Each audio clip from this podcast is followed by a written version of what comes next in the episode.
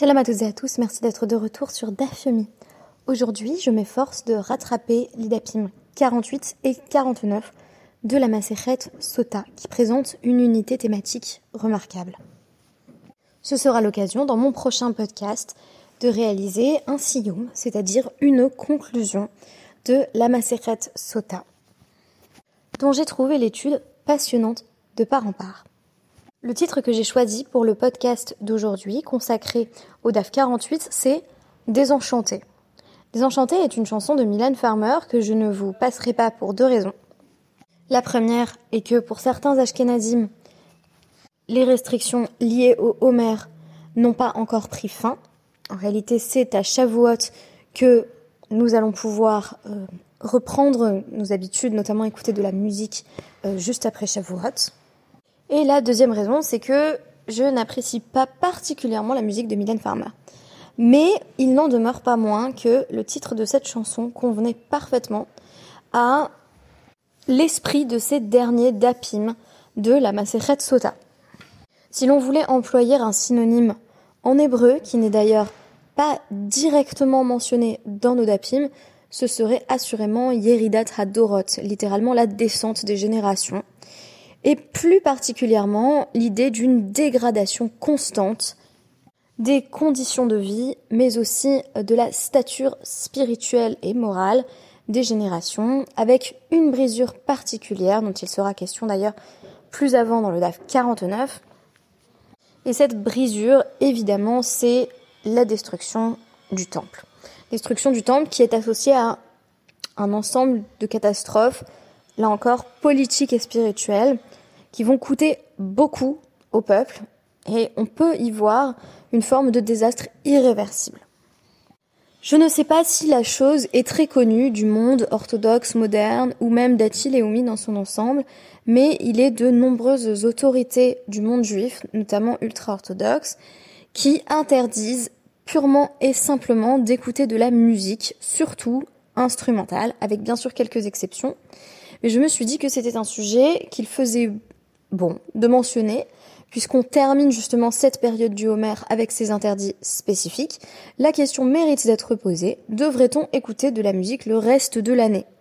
Dans notre quotidien, il nous semble évident que cela ne pose aucun problème, et pourtant nous avons ici l'une des deux grandes sources. Quand on pense aux mécorotes sur la possibilité de profiter de la musique, on se tourne notamment vers le DAF 48 de la Maseret Sota qui va poser un principe en vertu duquel la musique est problématique et ceux qui écoutent de la musique euh, vont être euh, conspués par les sages dans le cadre du discours talmudique. Alors, je rapporte beaucoup euh, que dans ces dernières Mishnayot du traité Sota, on a entre autres une déclaration au sujet des femmes qui étaient soumises au, rituel des eaux donc ce qu'on appelle la femme Sota. Et on nous dit qu'à un moment donné, on a cessé de pratiquer le rituel des eaux parce que c'est surtout pas qu'il y avait plus de femmes adultères, mais c'est au contraire que hommes et femmes commettaient l'adultère tant et si bien que on a cessé de juger les femmes mariées sur leurs actions, alors que leurs maris eux-mêmes euh, avaient des relations sexuelles interdites, voire même simplement des relations sexuelles qui étaient considérées comme associées à une forme de znout, de débauche. Donc, s'ils n'étaient pas sexuellement irréprochables, pourquoi s'attendait-il à ce que leur femme le soit? C'est cette incohérence qui fait que l'on cesse de pratiquer tout simplement le rituel des eaux. C'est très intéressant, c'est que j'ai lu dans de nombreux ouvrages féministes, regardez, vous voyez bien, on l'appliquait pas, et c'était présenté comme quelque chose d'assez triomphal.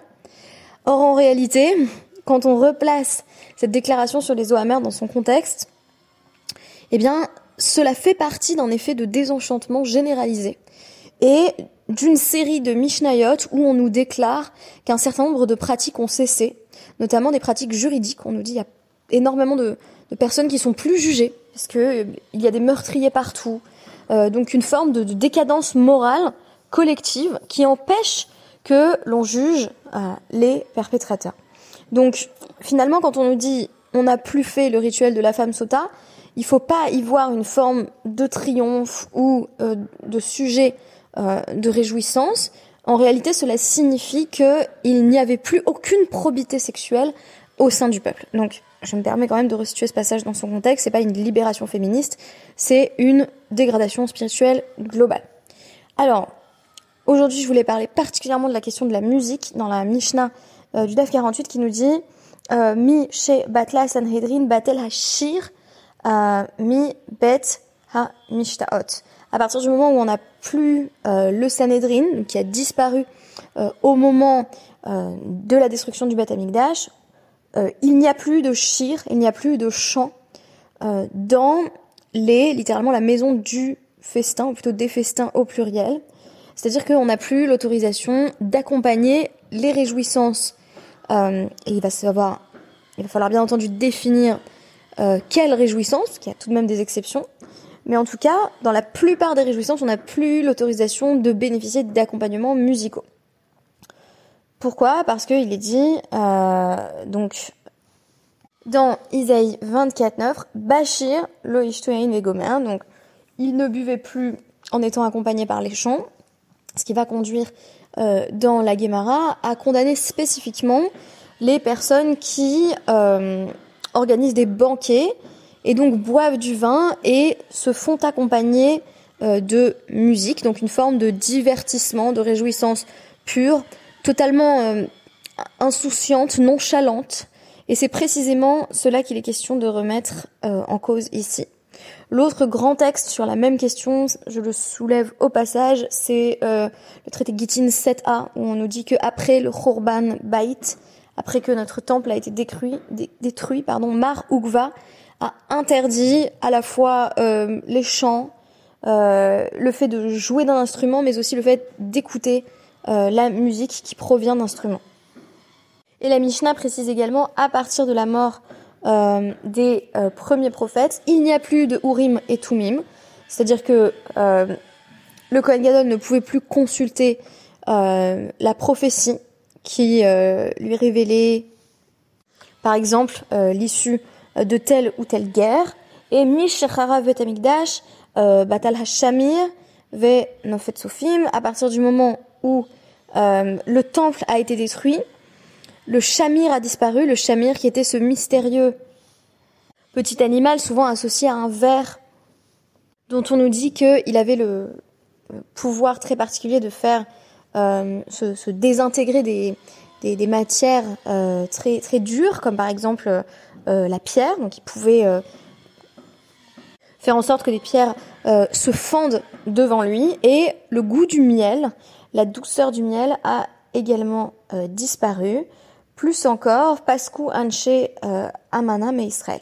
Il a cessé d'y avoir des hommes de confiance, des hommes de foi euh, en Israël. Comme il est dit dans euh, Teilim 12.2, Hoshia Hashem Kigama Chassid.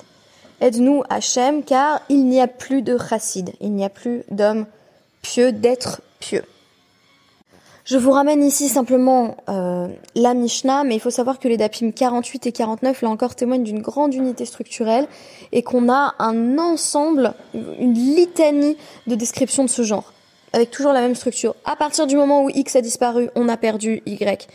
Et euh, ça va notamment être appliqué à une liste de sages. dont on nous dit, bah, à partir du moment où ils sont morts, on a perdu la Torah, on a perdu l'humilité, on a perdu la grandeur, on a tout perdu. donc il nous décrit vraiment une sorte de monde fantasmagorique et cauchemardesque où il n'y a plus rien de bon. Rabban Shimon ben Gamliel précise en ce sens, euh, au nom de Rabbi Yehoshua, mais Yom Bet Amigdash, En Yom She'ain Boklala. Depuis la destruction du temple, il n'y a pas de jour qui ne soit accompagné de quelques malédictions. Il n'y a plus de rosée qui soit accompagné de bénédictions. Les fruits même n'ont plus de goût. Rabbi Yossé nous dit les fruits ont, perdu toute consistance.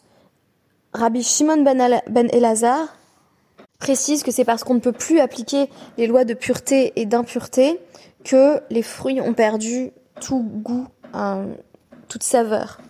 C'est également parce qu'on ne prélève plus les dîmes euh, que les céréales ne sont plus abondantes et nourrissantes. Et Chachamim Omrim, Haznut ve Hakshafim, Kilu et Hakol. La débauche généralisée et la sorcellerie, c'est-à-dire le remplacement euh, de nos traditions par la magie, ont tout consumé. il n'existe plus rien qui vaille la peine finalement de se battre. Et c'est pour ça que je me suis intéressée à, un passage euh, du DAF suivant, du DAF 49, qui pose la question tout simplement, mais, mais alors qu'est-ce qui reste en fait? Si on a tout perdu, que reste-t-il? Euh, Ve'ela alma amai kayem. Pourquoi est-ce que le monde continue même à exister si on dit que chaque jour est pire que le précédent et que chaque jour on se dit c'était quand même mieux la veille euh, et que on regarde euh, en se languissant vers le jour précédent? Réponse simple de la Gemara. Euh, Akdusha décidera. C'est parce qu'il y a encore un ordre, la, sainteté de l'ordre qui est associée à l'ordre des prières que l'on continue à réciter. Ici, ce n'est pas l'étude qui fait tenir le monde, mais ce sont nos prières. Vea Yehe Sheme Rabba. Et la bénédiction Yehe Sheme Rabba, que ton nom soit grand, fait encore tenir le monde, bien que dans un équilibre chancelant où tout semble n'être que des illusions. Notons au passage la mise en abîme présentée ici, puisque Yehesheme Rabba est récité à la fin de l'étude euh, d'une Maseret. Donc lorsqu'on fait un sioum formel, une conclusion formelle d'un traité, on va rassembler un, un quorum euh, de dix hommes en prière, plutôt un, un, quorum de dix hommes qui est aussi un quorum de prière, et euh, on va réciter un kaddish, et la réponse va effectivement être euh, Donc les sages sont aussi en train de nous dire qu'est-ce qui fait que euh, que le monde vaut encore la peine d'y vivre, ou, tout simplement qu'il tient alors même qu'il n'est plus que des espoirs. Eh bien, c'est l'étude, c'est l'étude et c'est la prière. Donc la Guémara va chercher à trouver une preuve de cette nécessité de faire disparaître la musique. Il y a toujours une question d'ailleurs quand, on se penche sur les écrits à sur la question. Est-ce que euh, ce DAF est purement descriptif ou est-ce qu'il est prescriptif? C'est-à-dire, est-ce que comme le DAF de Gitin euh, où Maroukva a dit il faut arrêter la musique, on est en train euh, de nous admonester en nous disant il n'y a plus lieu euh, d'écouter de la musique Ou est-ce qu'on est simplement en train de nous dire on est dans un monde où la musique n'a de toute façon plus lieu d'être, de façon beaucoup plus descriptive Donc ici, on va essayer de nous ramener un pasouk pour justifier cette disparition de la musique. Et c'est euh, un pasouk, donc euh, c'est tout à fait approprié de Echa 5.14, qui est donc le texte qu'on lit notamment à Tisha B'Av, Skenim Misha'a Shavatu Bachorim Mineginatam. Donc les anciens ont cessé d'être à, la porte, et de même, les jeunes gens ont cessé toute musique. Donc, puisqu'il n'y a plus les ékénimes, puisqu'on n'a plus les anciens, je vous rappelle qu'il y avait ce lien entre le Sanhedrin et la musique, puisqu'on n'a plus les anciens, puisqu'on n'a plus en fait de système juridique qui fonctionne correctement, euh, il n'y a plus non plus, il n'y a plus non plus lieu, oui, de se réjouir et d'entonner des chants. Rav ira plus loin dans une logique clairement prescriptive en nous disant Udna de Shama Zimra Ta'akar. Toute oreille qui entend le moindre chant Zemer Zimra devrait être déraciné. Et Rava d'ajouter là-dessus Zamra beveta churba euh, be sipa. Si on entend un chant dans une maison, euh, son seuil finira par être désolé, par être détruit. Quel type de chant est permis? Ravuna va déjà le préciser dans une certaine mesure en nous disant Zimra des nagadés ou des vacarés chari.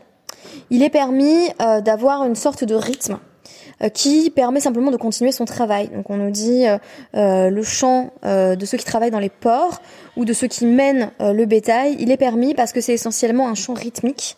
ça m'a aussi beaucoup fait penser à tous les chants, les chants d'esclavage aussi des, des, des, Noirs américains.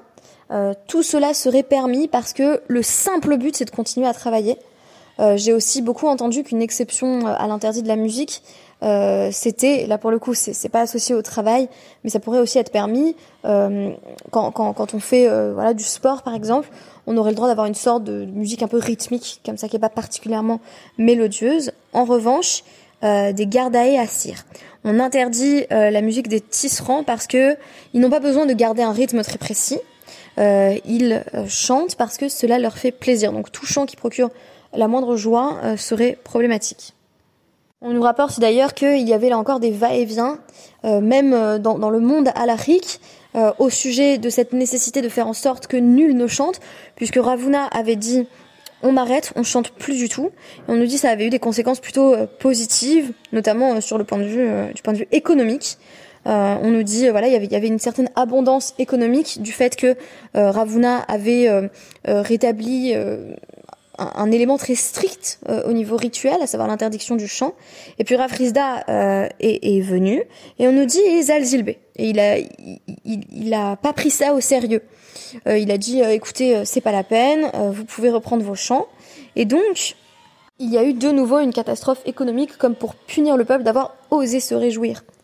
Rav Yosef, euh, immédiatement après, dans la Gemara, renvoie dos à dos euh, les chants d'hommes et les chants de femmes, en nous disant si les hommes chantent en premier et que les femmes chantent ensuite, c'est Pritsuta, c'est une incitation à la débauche, euh, parce que voilà, il y a, comme une forme d'invitation à l'amour à travers ces chants. Mais si c'est les femmes en premier et les hommes qui répondent, c'est sans doute encore pire parce que c'est Keesh euh, c'est un, un, feu euh, brûlant. C'est comme si on, on, mettait le feu aux poudres en fait. Euh, et donc on nous dit les Mainaf Kamina, si les deux c'est catastrophique, pourquoi nous citer ces deux cas? Les Vatulé Ha Mikameha. Pour nous dire, ben il faut commencer par supprimer les chants qui sont considérés comme les plus graves. Ce sont les femmes qui euh, chante en premier puis qui invite les hommes à les rejoindre. Euh, et puis, euh, si on peut pas annuler les deux, ben, au moins qu'on se concentre sur celui-là. annuler, c'est une traduction d'ailleurs très littérale de les, les, les. Il faudrait dire en fait presque interdire, c'est-à-dire que les, sages hésitaient à interdire totalement toute forme de chant euh, dans cette période qui suivait la destruction du temple et dont on se disait qu'elle n'était plus propice à aucune réjouissance. Euh, et Rabbi Yochanan, ce sera le dernier passage que, que je ramènerai, nous dit euh, Kol be arba mine zemer, toute personne euh, qui qui boit tout en écoutant un accompagnement musical avec quatre types d'instruments. Mevi Ramesh pour Agnot Leola. Il apporte cinq types de punitions sur le monde, donc la captivité, l'exil, la famine, l'oubli de la Torah et enfin l'humiliation du peuple entier. Et quelle punition attend ces personnes qui euh, osent écouter de la musique euh, tout en euh, consommant leur repas Et bien entendu, on va nous citer un passage de Isaïe 5, 14 qui nous annonce pour eux le Gehinnom. Je précise d'ailleurs que le terme qui est employé, c'est, c'est Sheol. Mais en tout cas, c'est un, l'un de ces mondes d'en bas qui avalent ceux qui ne se sont pas conformés au décret divin. Là-dessus, il faut savoir qu'il y a eu question chez les Rishonim. Euh, on constate d'ailleurs dans Rashi et Tosfot sur le passage de Gitin 7a, euh, qui commence par Zimra. Euh, selon Rashi et Tosfot, disais-je donc, l'interdiction de Marugva, c'est essentiellement la musique à des banquets, à des réjouissances.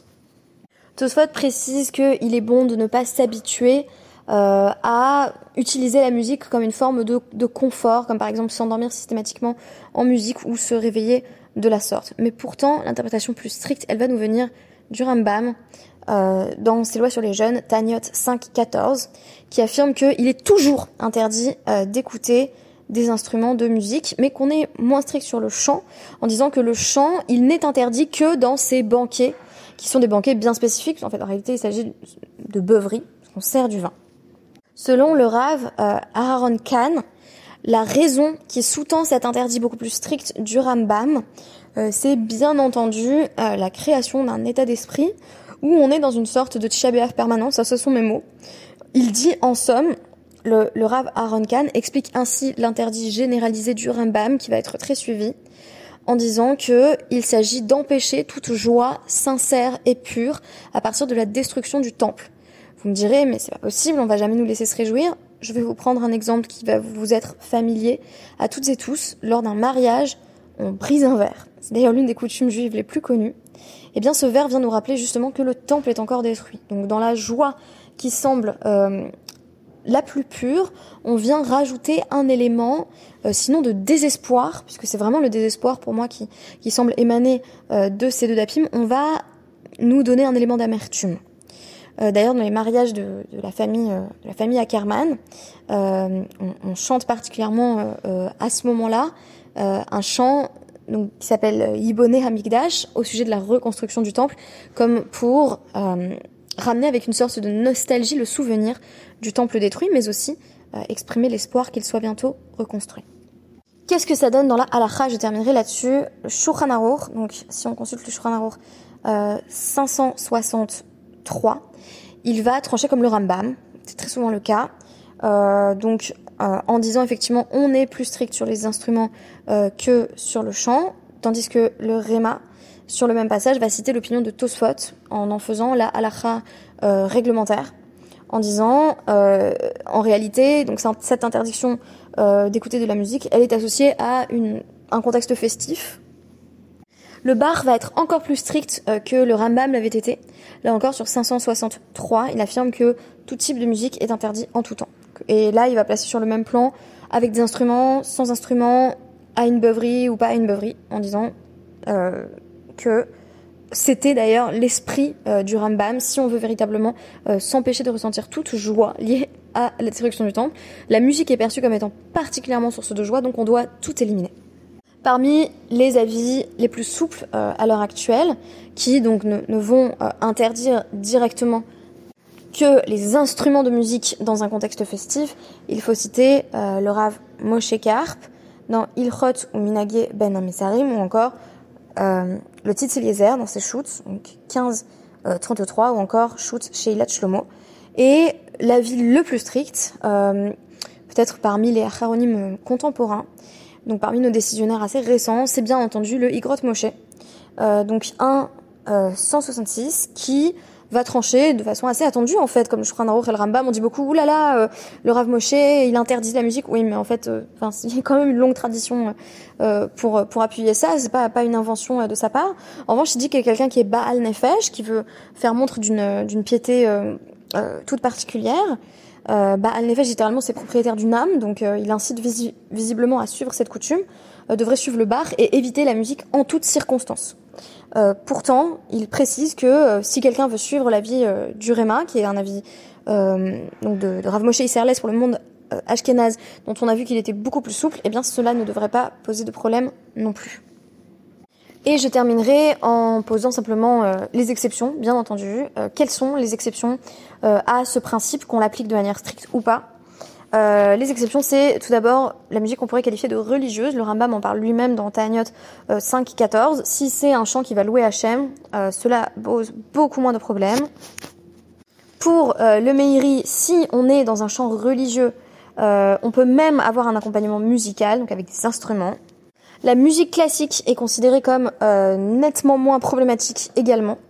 Donc, on a par exemple Ali Shlomo qui vont citer donc, le Rav Shlomo euh, Zalman qui nous dit si la musique euh, n'accompagne pas une danse ou n'est pas une musique dansante qui donne envie de danser, euh, elle peut beaucoup plus facilement être écoutée. Donc la plupart de la musique classique n'est pas directement liée à une danse et donc ça ne poserait pas de problème. il faut également exclure donc la musique associée à un événement de mitzvah, donc pas une beuverie ou un banquet, mais par exemple un mariage. Et là, ça va inclure de nouveau les instruments de musique. On peut utiliser des instruments de musique. Shutikrot Moshe, là encore, Orachaim 168 permet euh, tous les types de, fêtes, de festivités associées à une mitzvah, euh, y compris un, banquet associé à un événement de tzedaka. Donc, euh, si on fait une sorte de, dîner ou de gala où il faut que des gens donnent de l'argent pour ensuite, eh bien, participer directement à la tzedaka, on pourrait avoir un accompagnement musical. Enfin, la plupart des post-kim rappellent que euh, si on écoute de la musique le reste de l'année, il est bon d'être particulièrement strict, euh, notamment pendant la, la spira, donc pendant le compte du Homer, mais aussi pendant les trois semaines euh, qui précèdent Tisha B'Av. Alors quand on dit être plus strict, ça veut dire qu'il y a une hiérarchie claire. aller écouter un véritable concert en live, c'est le plus problématique. écouter de la musique retransmise, par exemple à travers la radio, à travers un ordinateur, c'est moins grave, mais cela resterait interdit, notamment pour la radio, c'est ce qu'on lit dans, dans Shoot Igrot Moshe 1, 166 et shoot Tzitz Eliezer 15-33. Mais il est vrai que même si on parle en termes du, type de réjouissance que, cela euh, apporte, euh, il n'y a aucun rapport entre euh, aller à un concert ou aller à l'opéra et écouter la même musique sur son ordinateur. Donc si on nous dit à chaque fois que il est question de, mitiger une forme de joie, en fait qu'on n'est pas en capacité d'être pleinement joyeux, de vivre une joie sans mélange, alors on comprend que l'interdiction soit plus forte vis-à-vis des concerts en live. Voilà, bah, je vous remercie de m'avoir écouté sur un sujet qui est bien entendu très porteur, très, parlant, le sujet de la musique que j'aurais bien entendu de nouveau l'occasion d'évoquer dans le Trading Meeting. Merci beaucoup et à demain.